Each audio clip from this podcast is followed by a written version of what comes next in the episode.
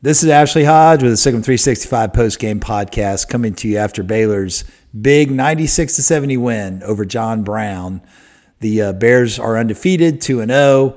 Battle of the undefeateds today, and the Bears prevail over the Golden Eagles. Uh, John Brown goes to 2 and 1.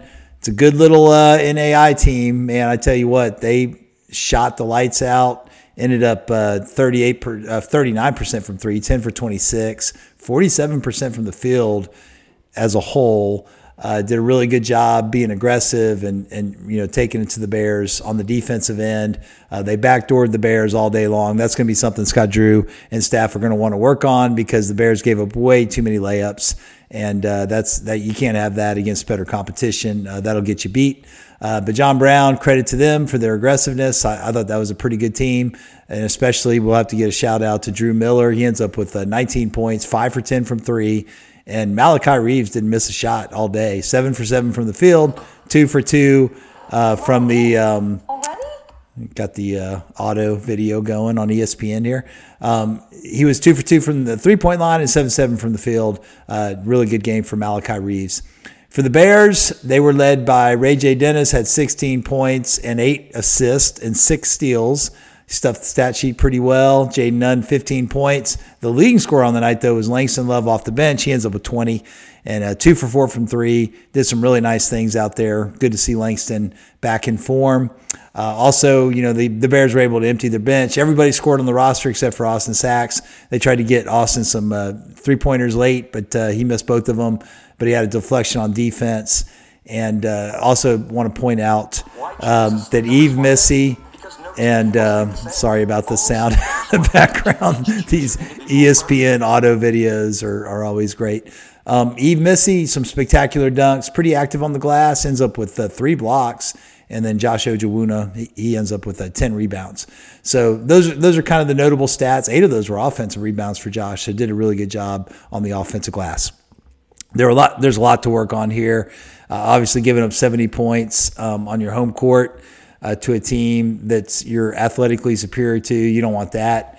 The, this game doesn't count in any of the advanced metrics or, or the statistical uh, computations that go into rankings. Um, you know, for, from a uh, tournament standpoint.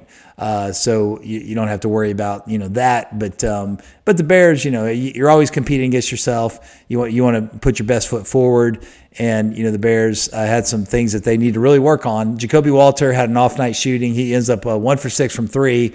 It follows up his 28 uh, point performance with seven points today, at three for nine from the field overall. So he, he made uh, two or three of his uh, shots inside the arc. Um, who else do I want to point out? I thought uh, good activity from Caleb Lohner. Caleb, uh, he comes in, he only four points, but he five rebounds. That was encouraging. Uh, D'Antoine Grimes uh, was really aggressive, especially late in the game. He ends up with six points, a couple assists, a couple steals. And then uh, Jayden Nunn, in addition to the 15 points, he has four steals and three assists. Uh, no turnovers for him. So no turnovers on the year still for Jayden Nunn. All right, I'm to have continue to have this problem, so I'm going to get off this uh, ESPN stats page. Uh, one one thing that um, was a little disappointing was the free throw defense. Uh, John Brown was was perfect from the line, two for two, uh, but it was good and, and, encouraging to see that the Bears didn't send him to the line for some cheap uh, points. Uh, so that that was encouraging to see. Uh, RayJ Dennis again struggled with turnovers in the first half. He had three, but he ends up with only four for the game. You, will take two to one assist to turnover ratio against most opponents, but um, you like to see him clean those turnovers up and have it under two. I think he's very capable of doing that going forward. Next up for the Bears is Gardner Webb. Uh, Gardner Webb is you know a team that's going to be. Um, you know, obviously, capable team that can come in here and, and give the Bears problems if the, if if Baylor's not ready.